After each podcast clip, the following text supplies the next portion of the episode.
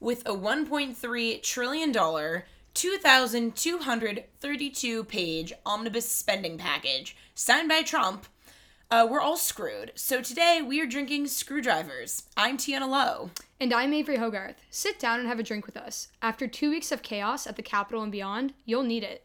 And today we're also accompanied by Elliott Hamilton.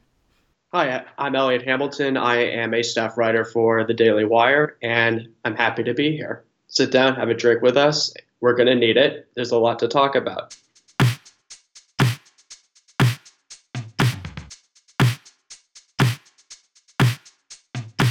Okay, so I mean, the news that's on everyone's mind is this uh, spending bill. So, in short, there's a 13% increase in discretionary spending. Um, it it increases. It's the biggest pay increase for the military in almost a decade there's a little bit of there's a small fraction of Trump's wall funding. Sanctuary cities cities stay funded. Planned Parenthood keeps I think it's five hundred million dollars in funding. Uh, DACA is not protected. There was no DACA deal that made it to the spend to the spending bill. I think that this was a colossal bipartisan disappointment. Um, but I am curious to uh, hear what you guys think. Elliott, how about you go ahead on this one?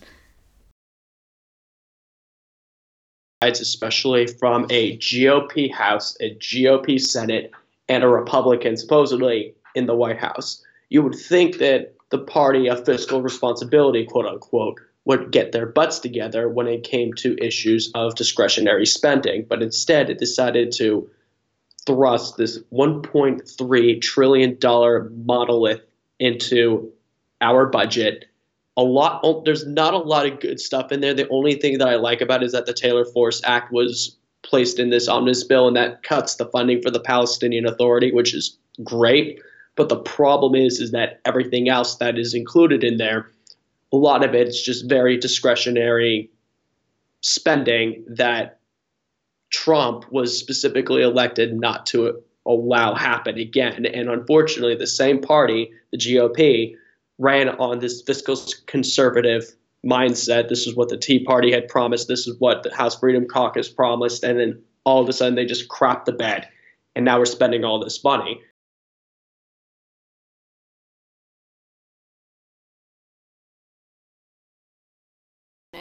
I think part of it is that the establishment in the Republican Party are is a bunch of cowards, and I think that there are they were very afraid about the possibility that if another shutdown happened, it would hamper the Republicans again.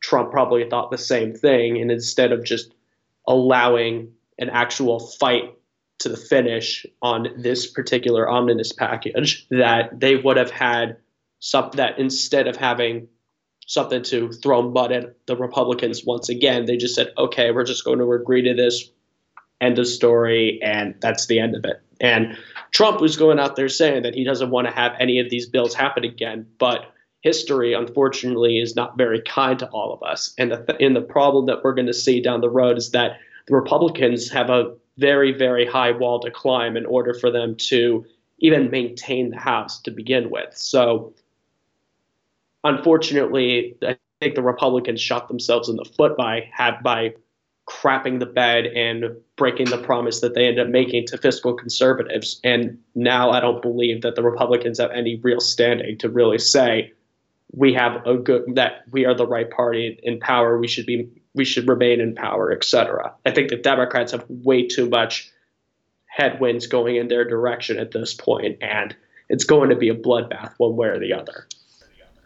Yeah, and like my thing is okay, so one why is it always a loss whenever Republicans shut down the government? I mean, it was a loss when Ted Cruz shut down the government, or it was viewed as like, oh, it's like a major political loss when Ted Cruz shut down the government because it was in opposition to Obama and technically Obama won. Why are Republicans so scared of just letting the government shut down to actually get something done? I, I mean, Trump it shut himself, down under Obama too. So I mean, like Trump himself excoriated the bill this morning. He said that he was crazy. He said he'd never sign another bill like this again. He said nobody read it. It's only hours old. Does he not realize that he's the president of the freaking United States? He has veto power.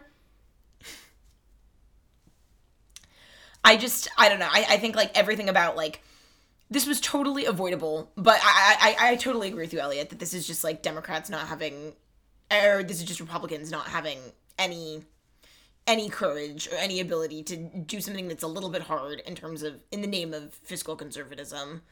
And then and then Avery, I'm curious. So Paul Ryan went to the Democrats and basically said, if you give us three years of wall funding, we'll give you three years of extended DACA protection. That way, if the courts do so decide that DACA will that the DACA is unconstitutional and Trump's ICE decides to deport everyone from DACA, they could be protected for three years. When hypothetically, Democrats could take back the House or the Senate. And Democrats rejected that deal, and now there's wall funding anyways, and no DACA protection. What's your take on that? Yeah, well, it's definitely interesting to me, and I feel slightly con- conflicted. But I also I'm I'm a bit frustrated with the Democratic Party because you can't call yourselves or market yourselves as the party that is supporting dreamers and immigrants if you've had times where you've brought Republicans to the table to have a meaningful discussion on this and, and reach uh, an amicable conclusion, and you just really haven't put your hand across the finish line and decided to go for the handshake. And so when those opportunities have presented themselves and when Democrats have almost blatantly decided to turn their backs on those opportunities to come to some sort of ag- agreement, that's that's troubling for the dreamers and I don't necessarily know if the dreamers can continue to look to Democrats for support. It seems as though in this instance Democrats put a wall which could be defunded when another administration comes in. They put this wall ahead of the lives of hundreds of thousands of people. Uh, I understand the issue though with the proposed 25 billion as the kind of counteroffer uh, for for Democrats to have to swallow in order to get this protection for the Dreamers. Although, you know, at the same time, that legislation can be reversed with an- another administration. Although again, no one wants to be spending money where it doesn't need to be spent. So I understand the Democrat side of the argument, but if you look at the livelihood of hundreds of thousands of people versus 25 billion in spending, I think for me I would have made probably a different decision in favor of the dreamers. Elliott, how do you feel about this? Um, I thought DACA and DAPA were uncon- were unconstitutional from the very beginning. I have no problem with this idea that the that these prosecutorial discretionary policies that were implemented under DHS that just specifically protected a certain subset of the population of illegal aliens and protecting them from removal proceedings as well as giving them additional work permits that would work authorizations that would have allowed them to stay was completely and utterly outside of the scope of the executive branch. The first part about it, that the first part of regarding prosecutorial discretion, I'm again, I've written about this. I'm completely and categorically against the idea that a a law enforcement body can, at the federal level, can just have, uphold this blanket policy, ignoring federal law in order to promulgate policies that should otherwise be implemented by Congress. So I'm I have no problem with DACA be, being gone. I also have no problem with DAPA being gone. I think the problem that we're seeing here is that you have a lot of individuals who are in limbo who were given who were given these unconstitutional protections who are who no longer have them and now there is this very weird balancing act that a lot of these young individuals have to deal with where now they are eligible to be removed from, by DHS and ICE and they had all these promises that were implemented by both by the Democrats, and then the Democrats, just as Avery said, crap the bed and not trying their level best to reach a compromise. Because, in my view, the Democrats are more interested in having an open borders policy as opposed to strengthening the border and making sure that there are actual systems in place at the border that ensure that those who try to enter into the country have some sort of system and mechanism to come to go back if they go back to their countries as need be, and there isn't as much of an open pro- as much of an open process as there could be in terms of allowing certain individuals to come into the into the country that would be beneficial to our economy. I think the immigration system is screwed up in a lot of different ways for that reason, and there was no compromise being made. Trump tried his best, and I believe for very questionable rationales to try to fix the DACA issue and address it and try to bring the Dreamers in. But unfortunately, the Democrats were more interested in politicking and trying to use the DACA issue as a club and try to run their policy on protecting DACA and shutting down the government because of DACA rather than reaching across the aisle and trying to find something to be done about it. So it's a terrible situation one way or the other. I um, I have sympathy and empathy for those who are stuck in who are stuck in there, but the rule of law is important. And I think it's good that finally the rule of law is starting to be upheld, especially on the issue of immigration. Yeah, well, it's interesting because I think if you're going to look at kind of an immigration policy that could be beneficial and agreeable on both sides, it, it would be increasing border wall and strengthening the border wall and increasing spending in that regard, but then protecting the dreamers who are kind of already here. Because from the Republican standpoint, obviously, even yourself, who maybe believes that this legislation shouldn't have been implemented in the first place, if you look at okay, well, it really shouldn't have been implemented, but it is it it was. So what do we do now? Would you rather have these people as illegal aliens in the country who are now not paying income tax and not trackable and then have to use government funds to you know hopefully deport some of them because you're never going to get all of them. Or would you rather just say wow that really shouldn't have happened but let's at least make sure that we're able to track them, make sure that they're paying taxes, make sure that we're able to keep a watchful eye over these people, and then strengthen the border and make sure this kind of thing doesn't happen again, rather than this kind of approach that doesn't really help anyone by not helping the dreamers and not strengthening the border. I think the problem with amnesty, which is essentially one of the policies that the Democrats really tried impl- implementing with that, was that here you have a very it, go, it goes back to the issue of prosecutorial discretion and having these overarching policies that why is it so that a certain subset of the population um, it's estimated that there's about 12 million illegal aliens in the in the United States and then you're going to take a subset of that population that fit a specific set of criteria and you're going to single them out specifically for an amnesty program. Well in that case that that leads down the argument that okay, so in some circumstances, upholding the law in one upholding the law in some is a lot more important than upholding the law otherwise. It's the same argument that you would make in terms of drug laws that that one of the one of the critiques of Black Lives Matter is the issue of powder cocaine and crack cocaine and how there's different that they're in different subclasses of the Controlled Substances Act and then therefore there's different enforcement and there's different mandatory minimums for possession and distribution. Well, why is it so that? Well, one of the arguments that they end up making is why is it in that circumstance cocaine is still cocaine, and you have different laws and different and different circumstances that are upheld when it comes to the distribution, the possession of it. Why not just have something just have singularity and uniformity across the line? So and make that a lot easier and not have this kind of disparity that could have a disparate impact on on low income populations. So the issue here is why is it it's just I just don't see a benefit in giving the dreamers specific and specific protections when the ultimate goal as you just pointed out is to enforce the law and i think the law definitely needs to be enforced and I think, and because of that, that's why you saw a lot of the Republicans pushing back against what a lot of the Democrats were saying about trying to have some exceptions to the to the Dreamers, because their ultimate goal is that if you have amnesty for this specific group of people, and then you have a blanket amnesty program for these this particular subset of the population, then you can kick the can down the road in another instance where there could be another wave of illegal immigration without border protection because that's usually how the how the how the process has gone for the last couple of years. And you'd run into the same program again and again and again. And history has not been very kind to us about what happens when you have some blanket amnesty programs going th- forward. And then they say just give amnesty to this subset of the population. We won't ask ask for it again. And then they do it again and again and again and I don't think that pattern should be repeated. I think at some point you just need to draw the red line and say, this is the line that I'm not going to cross. And I think that Republicans were correct in doing so.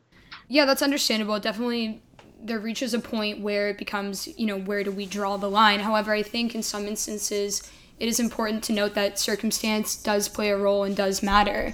I mean, when you're looking at a four year old who could have been brought into this country unknowingly, did they really commit a crime when they had no say in the manner? But again, obviously, you set kind of a dangerous precedent with these blanket amnesty policies. But although I would like to know your take even on the TPP program, which was enacted in the Bush administration, because similar forms of am- amnesty given circumstance were allowed under those programs as well. I think, generally speaking, but when Reagan was wrong to do it in '86, Bush, Bush, the second Bush was wrong to do it then. I think the problem is that if you want to run as the, at least from the policy standpoint, from the political standpoint, if you want to run as the party of rule of law, then uphold the rule of law.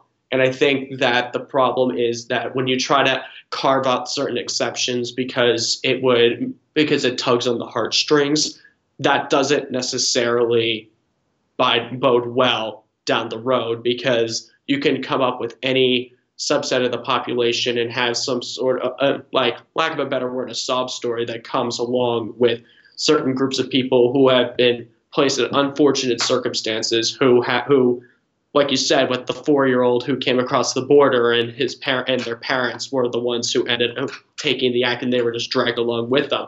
Of course, you look at the situation like that, and you, and you ask yourself, well, they didn't have as much agency in that in that situation, but does that mean that? But at the same time, it doesn't negate the fact that in the that their parents in the fur, in the furtherance of this act drag not only themselves but also their children into this really unfortunate situation as well. And I think that put carving out that carving that that exception, like I said, it creates a very slippery slope, and it's a very and like I said, unfortunate circumstance. But I'm not willing to budge when I say you have to be able to uphold the law in this in this way. That doesn't mean, for that matter, that I should go out there and try to deport and really try to spend all this additional money deporting all 12 million illegal immigrants. That's going to be very difficult on a on like financially and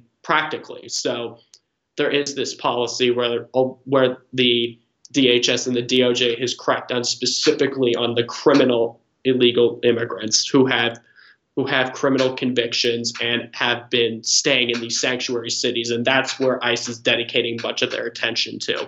And I think that's fine. So I think that's a much better policy, a lot more feasible of a policy. So that's just my view. And then, okay, I, I think that also this sort of harkens back to this this question that you asked earlier about like what do Democrats really want? Because so much of this spending bill is a freaking Rorschach test. You know, five hundred million dollars is not that much money in the grand scheme of of of a federal budget. But still, why is it going to Planned Parenthood for the wall funding? So it's one point six billion for border security, and only six hundred forty one million of that can go to not even a wall but a fence the the provision explicitly prohibits building any sort of con- concrete structure or like real wall prototype. How so effective it, it do you think a fence is going to be? 33 miles of a fence with, and, and then the rest of the funding has to just go to technology and drones, which probably does more for border security than an actual wall. But, but Trump really wants his wall. He is the president. It's not that much of a tall order.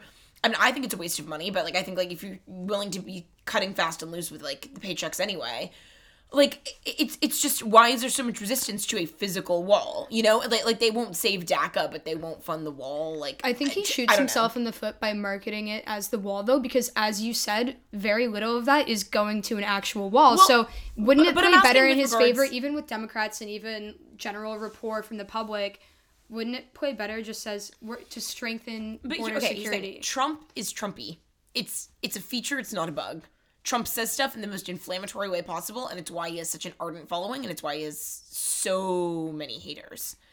So, my thing is that if Democrats could theoretically get everything they claim to want, why wouldn't they just fund a proper wall? Why, do, why does it have to be a fence? A fence instead of a wall? Like, how does that change anything? Um, but I, I, I do think that that it does raise this greater question of what is the end goal for Democrats, and like in good faith, I want to assume that what they're saying is true. That, that they literally just care about the dreamers and that they still believe that we are a closed border country. But honestly, like from what they're doing, it just like what they're doing is not necessarily benefiting the dreamers. It is benefiting a long-term goal of of opening up our borders to anyone. Well, I think what they're doing and what they think what they're doing is doing is serving to give a resume to their base and to potential voters in, in 2018 and in 2020 that we we have been fighting this entire time for dreamers. We are the party who are going to protect the people who don't have a voice and the immigrants. But I think the irony to that is it might be doing the exact opposite Yeah. the longer they wait to make a resolution. And so I think that the, that the, strat- the strategy, the strategy is just way off and hard in that put down your arms, let's stop fighting, let's come to an agreement because the longer we wait, the more people lose status for the people that you're supposedly fighting for. Yeah, and then I guess as, as a final note, just because honestly, this spending bill is just depressing me, and nothing about this is beneficial. Um, as a final note, all hail our future president, Cardi B. So I believe she posted it to her Instagram, which is been her Instagram has been prolific for a very long time. Back in the days when she was just like a stripper in New York, and now she's you know this she's what the she's the top female rapper since Lauryn Hill in terms of Billboard rankings and uh, downloads. First one to get a number one on top charts. Um, Yeah, I think it was And Billboard. now she has a huge Yeah. Steve Madden deal too. No, and now, and now, most importantly, she is the most conservative. Like she, she's she's more conservative than than half of the GOP Congress. So she came out with this fairly long tirade about tax policy, and she says. When you donate to a kid in a foreign country, they give you updates on what they're doing with your donation. I want updates on my tax money. There's still rats on the damn trains. I know y'all not spending it on no damn prison because y'all be giving it, giving N-word like two underwears, one jumpsuit for five months. So what is y'all N-word doing with my effing money? And Uncle, and then she goes on to finally end it with Uncle Sam. I want to know what you're doing, what you're effing doing with my mother effing money. Okay, honestly, this is the best case for fiscal conservatism. Like Paul Ryan should just be resharing this video clip over and over and over again. Because more people need to be thinking like Cardi B. If Cardi B is has been this wildly successful person, pays 40% of her income in taxes, which means that she's not committing tax evasion, which a lot of celebrities do, so I actually really respect that. Um and you see it's going still you voted for people who said that I will defund Planned Parenthood. And Elliott, as you said, we have a Republican House, we have a Republican Senate, we have a so-called Republican president. Why is Planned Parenthood still being funded? Why are all these things that these people ran on still being funded? Credit to the Democrats, despite not having the House and Senate, they're Still getting everything you want. they're kind of getting a lot of things that they would want. so pathetic. It's so pathetic. I it, like you would think that when you have when you have the mandate, which he has, that you go hard in the paint, going after every single damn thing that you want. The Democrats did that in, from between 2008 and 2010, whether whether it was the ridiculous stimulus package and Obamacare. And the only thing that the Republicans have to offer on this one is the tax uh, is the tax bill. Okay, that's good. The federal judiciary. Okay, that's also good. But after that, you're giving money to Planned Parenthood. You are fund. You're still funding these sanctuary cities, and you're giving so much more credence to this idea that the that United States money should be going to foreign nations, especially foreign nations that have zero interest in our national security. And you think that in all of this, that the Republicans would be more careful about cleaning shop and clean and cleaning out the bill and saying, okay, so this is useless, this is useless, this is a complete waste of money. Okay, this is beneficial, this is benefit. You would think that they would at least be able to mark everything down. Rand Paul had no problem doing that. He used his Twitter to make fun of this of the ridiculousness of this bill. But the problem is, is that the Republicans, for some reason, they would rather play they would rather play along to get along because they know that they're unpopular and they know that they have that they have so much to lose come November that they're so willing to roll in the air and piss on themselves if it means that they don't get destroyed more so in the in the midterms than they're most likely going to get. And I think that there comes a time when you have to play hardball and say, I have to represent my base. I need to energize my base. And what they just did is going to allow people to say, you know what, I don't want to vote. I don't want to vote for you scumbags anymore. I'm just going to stay home. And this is and this is exactly the crap sandwich that you deserved. And I don't bl- I would not blame those in, in the Rust Belt to who did vote for Trump to allow Conor Lambs to run train all over Pennsylvania, uh, Pennsylvania, Iowa, Ohio, Iowa, Illinois, Indiana, Michigan, Wisconsin. I wouldn't care because that's exactly what they deserve, and it's pathetic. I wonder if the strategy is to not rally the base and instead try to almost appear more moderate to get those on their side who are becoming increasingly polarized against Republicans. So I wonder if the funding of Planned Parenthood, which of course I'm not in opposition of, I wonder if the funding of Planned Parenthood is a bit of a bone to the people who are moderates, but like the tax bill, but on other cases are more socially liberal, a, a bone to them to say, hey, look, like we can we can pass legislation that's in your interest too. I mean, this whole thing is, I, I like, t- clearly there was some sort of intention for a strategy, but it just goes to show the fundamental flaw with having this one and all omnibus spending package rather than funding each department separately is that everyone's trying to throw their guy a bone. Everyone is trying to earmark. Everyone is trying to pass Christmas tree legislation in order to feed to their base and you wind up with this disastrous bill that gets actually nothing done. Well, I just don't understand with in the recent administration why have bills been just so ginormous where no one can read them? I mean, why this, hasn't there been anything been that's this just has succinct, been true for the succinct and small paths? Because there's been, this has been true for like the last two decades. You know, I mean, Yeah. this happened every year in the Obama administration. I mean, he blew out spending. I mean, so this is nothing new. And I think like I I I forget who wrote this earlier today, but someone said this is the continuation of Bush's third term, which brings us to our our our. our our next topic of conversation, which is is this Bill Clinton's third term. But I mean, this is really the worst of what I think I hate about Republicans and Democrats alike. Um, but now to uh, you know, uh, what CNN surely thinks is the most pressing issue on everyone's minds. Stormy Daniels, the president and the porn star. I'm surprised she's survived more than one news cycle. Like she's kept her name in, in the news ever since. It's okay. So the issue here is not necessarily the relationship, because honestly, the idea that Trump is a philanderer is that was baked into the cake. People knew that. That's what he was famous for. I think that now the reason why it stayed newsworthy is because it's been Trump shutting, trying, Trump taking legal action against a civilian to try and shut down a story. But again, this is nothing different than what Bill Clinton did. Um, but and, and and I guess we'll get to the media coverage of this after. But Elliott, do you think this is a story worth paying attention to? I think yes and no. No, insofar as that this is just another this is just another instance of Trump getting him like sticking his foot in his mouth and then taking it out, thinking that if he opens his mouth that things are going to get a lot better. And no, so I think that the problem is is that it should really be a nothing burger story for the reasons that you stated.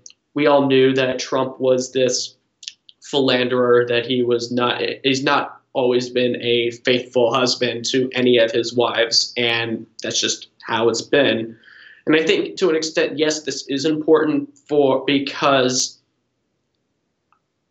i think it's always unfortunate and rather disturbing when you have a individual in a position of power in this case the president of the united states trying to gag, for lack of a better word, a porn star for trying to speak out on a on an alleged affair or relationship that they ended up having.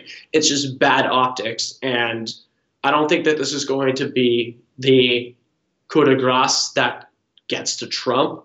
but I think it's just one of those things that's just going to be a thorn in his side. And it's going to make him more erratic and irrational than he already is. And it's something to, and whatever happens throughout this process is something to pay attention to. And not only that, how he, how this entire Mishegas is going to play out for weeks and months and maybe a couple of years to come. And then one of the issues with Trump's Twitter account is that when he rails against every thought he has while he's on the toilet, his silence is just as telling as when he speaks. So the fact that he hasn't been coming out saying this woman is categorically lying, these are all false. She I'm suing her because I don't want her to be spreading lies about me. The fact that he's not saying that just shows how true the story is. You know, and and and I get that optically he can't just say, yeah, you know, I serially cheat on my wife. Suck it. I don't care. Let's just move on. I'm like the truth would set him free, but it would also obviously just optically be not great to know that yet again we have a first lady who is serially cheated on. Um I don't know. I, I just think though it's it's just dangerous territory on it's it's almost like this game of Russian roulette where it's like who does who will this damage more, the so-called resistance or Trump? Because again, baked into the cake, we already knew about this. But could these could these series of small incidents incidences like pile on in the same way they piled on for Bill Clinton? You know, like like you had uh, Kathleen Willey, you had Paula Jones, uh, you had Gennifer Flowers, and individually these were just you know incidences between like disputes, legal disputes, some consensual, some questionably non consensual. But add it all together, it's a pretty damning indictment of Bill Clinton. Add it all together, is this a pretty damning indictment of Donald Trump? I think it's different because, you know, the main case, Monica Lewinsky, that happened in the White House, and this, of course, did not. And I think that's an important distinction when yeah. trying to make a case against Donald Trump that would impede his presidency. Uh, I don't think the two, Bill Clinton and Donald Trump, are similar in that regard or comparable. Wait, so, so, so you're saying you think like the Bill Clinton thing is worse? I would say no. I would never. I I wouldn't say it's worse or better, but I would say with the Bill Clinton thing, you know, obviously there was a case to be made for impeachment. You know, not very great behavior to be done in the White House yeah. in which you were elected into by the people. Um, yeah. That kind of stomps on America and is kind of like an FU to America in a way. Uh, Trump obviously did this before his presidency. And the thing is, we knew what we were getting into with Trump beforehand. And I don't think it's funny because I don't think Trump's indiscretions in this regard and when they come out really hurt his reputation as much as uh, more of his political stances do with a lot of people, which is kind of funny. So, in terms of himself as a human being and his own personal integrity and his personal matters in life, I think people are a lot less concerned with that on the whole, actually, to completely vilify him for that because we know who he is. Yeah.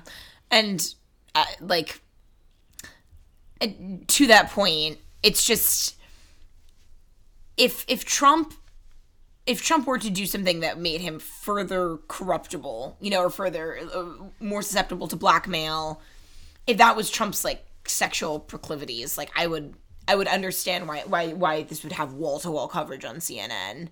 But if if it's just information that has been on the cover of the New York Post since the late 80s, why is this news? I agree. I think the problem is is that with Clinton, like you heard a lot of the rumors with Clinton, with Broaddrick and everyone else, but the fact pattern with Monica Lewinsky and everything else that came with it was a shock to the conscience in a lot of ways, for better or for worse. And I think that the problem was that when it came when it comes to Trump, this is same shit, different day. And when you keep on tacking on this same shit, different day mentality when you're looking at something that we all knew or should have known, then nobody's really going to treat it as uh, as the bombshell that it may otherwise be. And I think that's really just the way to, to look at it. And as I said, what I would distinguish this from is just the manner in which Trump's silence and and his words have on this issue or lack thereof, tell a very, very big story about this ultimately and just at what length someone is willing to go in order to shut this whole entire thing up. And not only the, and not only that, the fact that this has gone on longer than this has gone on a lot longer than the 2005 Access Hollywood tape. I'd like to like I'm pretty sure that that is pretty accurate. Is kind of telling about how the media is trying so so hard to make this stick and have it continue to happen and make it relevant. Because that's the other aspect of it. The media is trying to do everything in its power to try to milk the story dry at the expense of other big stories that are going on in the United States and in the world today. And I think this is mostly a CNN problem because CNN doesn't have any integrity. Mostly a CNN problem. Oh my. No, I mean, it's definitely. And then again, like, I mean, there's so many. Com- we need to have just like a straight up just conversation about the media and like the role of like the fourth estate episode. But it just, it's it's just insane because I'll sometimes just be doing work at an undisclosed location in Los Angeles that just plays all three major news like cable news channels all day long. And I'll like have CNN on and I'll be there for hours just working on papers whatever. And it'll be like the lead with Jake Tapper and it's all like very pertinent information to the average American voter. It's stuff about the spending bill, it's stuff about um you know, like stuff that's happening from from foreign affairs, wars, appointments. Sure, like obviously the president's scandals matter and like it's touched upon. But then as you devolve into prime time, it devolves into just this conversation just about like like this like I think I think the I think the caption um or the headline that they kept for 2 hours like on when was this Tuesday was the president the porn star and the playmate and they kept this on for two hours. And I just don't think this is a two hour long primetime story. And again, you see like the same thing on Fox News when you have on um when you have Dana Perino, uh, when you have Bret Baier, or any of those guys, the stories are very real. And then you devolve into the primetime hour. And not that they're fake stories. It's just and like and again, the porn star story is not not a story. It's just is it two hours worth of coverage? Well, it's you also know? more threatening the fact that that comes on during prime time when the majority of people are watching CNN or Fox News because that's not what people should be seeing and what voters should be seeing. No. It doesn't make people more I mean, educated. it doesn't no. make people better voters.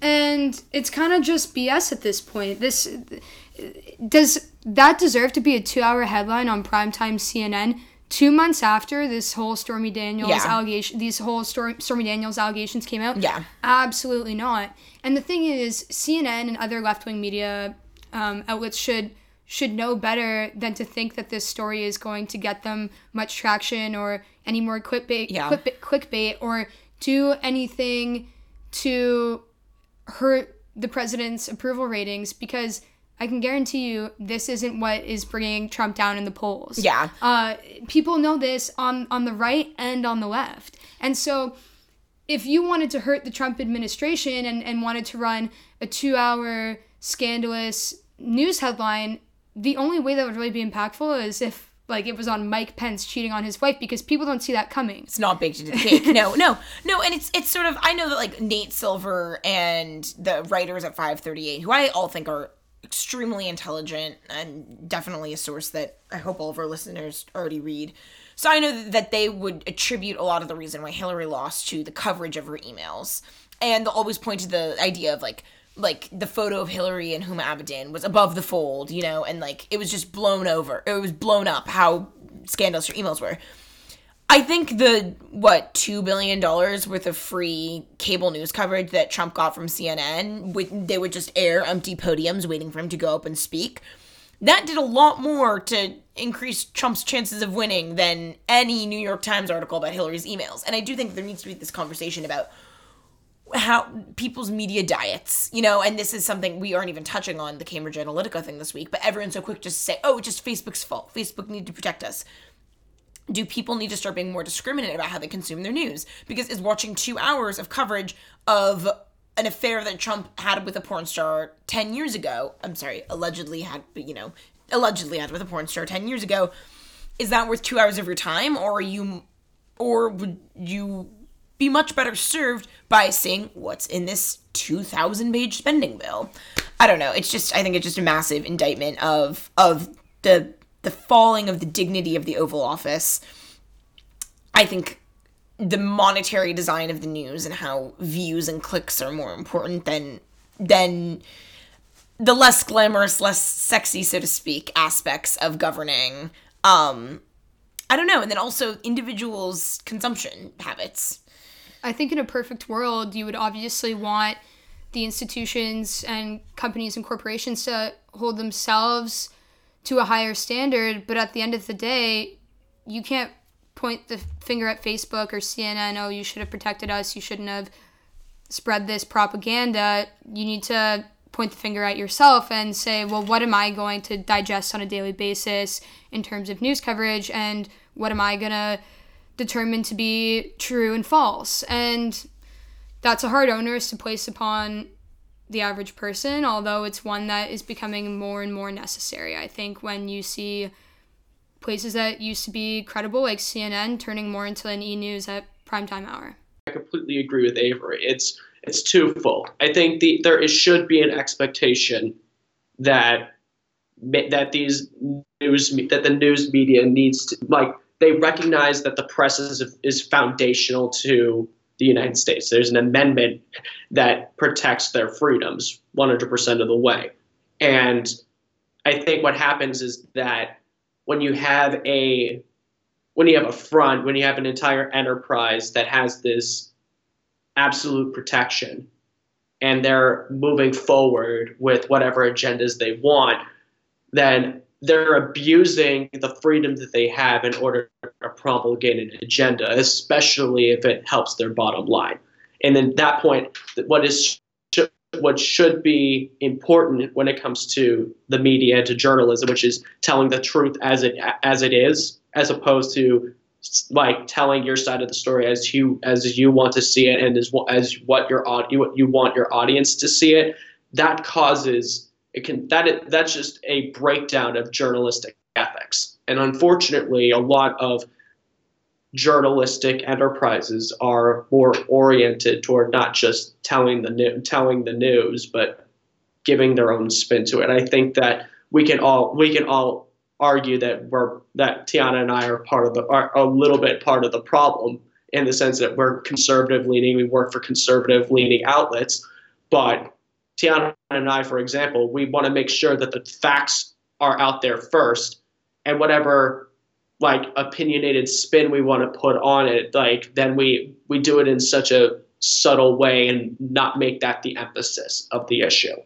And I think that unfortunately, it's one of those things that we just need to make sure that every news site, that every news source that we have is open about such biases, and those that claim that they aren't biased when they truly are should look themselves in the mirror and say, we need to do better for ourselves because we're not helping.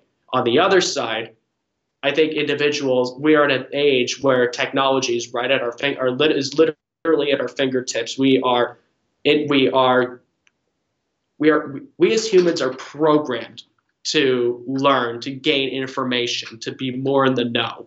It's just in our brains. So of course, when everything, when the news is so tangible to us, to go on the go on the internet and go on our smartphones, check the news and see what's in the know. Especially because the rest of the population wants to be more well informed, and we want to be able to seem we want to be seen amongst our peers that we're knowledgeable, that we're and that we are with the times.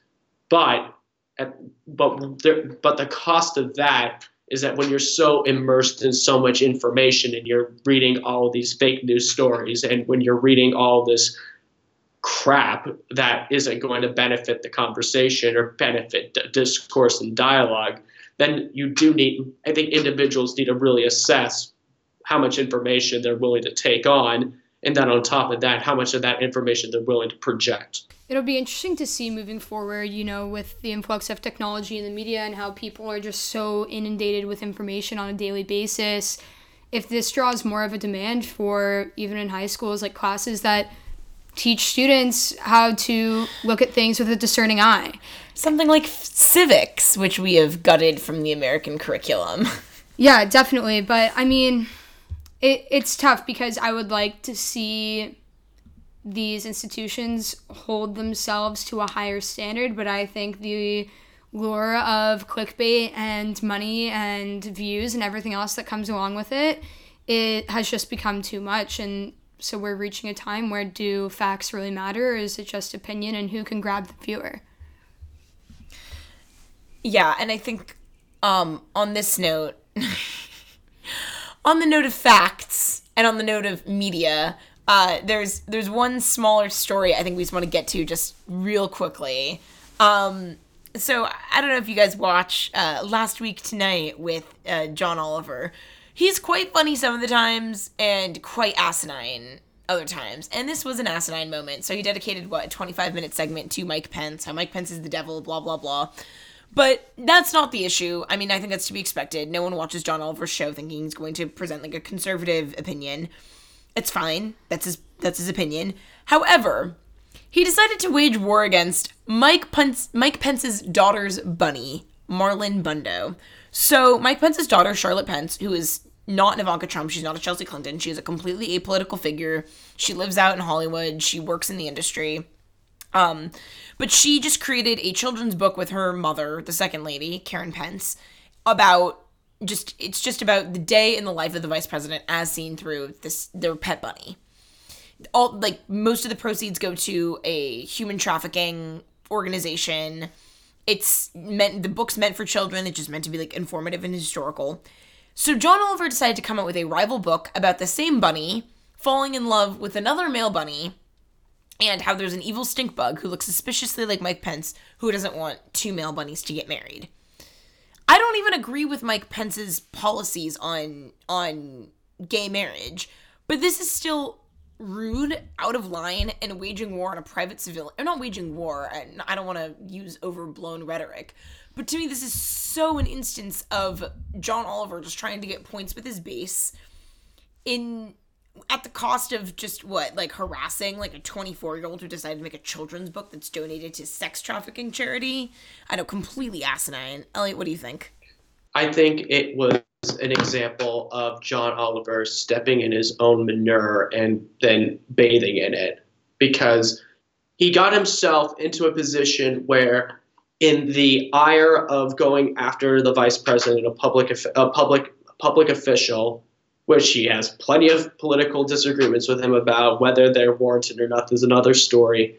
Decide, and then all of a sudden he decides to wage commercial warfare on his daughter, who is outside of the administration, is essentially a private a private person who wrote a children's book about the life of the vice president, just generally speaking, and decided to levy a nasty campaign against Charlotte Pence for no other reason than for her being the daughter of Mike Pence. And I think in that circumstance, that was one of the most disgusting acts I've ever seen a quote unquote comedian ever do. I think that well, when has it ever been a good look to go after someone's daughter anyways? I just that was that exactly. could just have never have been a good idea to begin no. with. And it looks bad on liberals, and I just think it's a bad look regardless of who you are. I agree. Uh, 100%. You can take whatever stance you want against a politician who actually has imposed legislation, but to take a stance against someone's daughter who is not even in politics whatsoever is just cruel. And I think, I mean, Tiana and I were talking about it before the show about how it, it kind of goes along with the whole theme of what we've been talking about today in regards to the Stormy Daniels situation with Trump and how this doesn't really surprise people. It doesn't make people view less eh, like less in Trump's favor because we knew he was this guy. And so I was to say that arguably liberals hate Pence as a person more than they hate Trump as a person. And so I think that was kind of the angle that John Oliver was trying to play, but then go after Pence, don't go after his daughter because now you just look like the awful person and that's that's never a good look. Right. And I think that I think ultimately the same way that Joy Behar ended up needed should have apologized publicly for her disparaging remarks against Christians, which were completely unfounded. I think that at some point John Oliver should probably look himself in the mirror, unless he breaks it because he's that he's that ugly, and realizes I made a I made a terrible mistake. I should have known better. I should be I should be I should act like an adult and I should not go after somebody else's kid because I'm pretty sure I don't know if John Oliver's married or has kids, but if someone went after his kids in retaliation for what he did with Pen with Pence, I am sure he would have been up in arms about it. But miraculously, both Charlotte Charlotte's been very gracious about the entire thing and even actually helped out John Oliver with his own with his own book as well, which is you know that just exemplifies the class that Mike Pence has been known has been known to have because clear it's exuded in, her, in his daughter, and I think there's an yeah. important lesson that you can gain out of that. Yeah, I mean, like, what a class act. Like, she literally posted that she bought John Oliver's book. I think the caption that she posted on her own personal Instagram and on Marlon Bundo's Instagram account, because they both have Instagrams, um, was how great is it that there are two bunny books that go to charity? Like she could be livid about this. She could bitch about this. She could moan about this, but she's handling it like a champ. And it definitely this reads as bad as every attack made against Malia Obama when she was just a private citizen with her friends and people were trying to get paparazzi photos of her. This is just as bad I just can't believe that it's being done under the veneer of moral superiority from the left. And again on primetime TV. Again on primetime TV, yeah. I mean, moral of the story primetime sucks. Read a book instead. Agreed there. Okay, so on that note, I guess that this would be a good time to cut it off. Uh, we definitely went overboard, but we don't mind because Elliott, I love hearing you rant. I'm glad that this podcast inadvertently has an explicit rating because of the shithole storm from like uh December because you know I I, I this is too savage for the children. well, that's why we don't post on prime time. It's why we don't post on prime time. Um, Elliott, thank you so much for joining us. There's not there's not there's not going to be much there's not going to be much more of my commentary like this for a very long time. So get it while you can.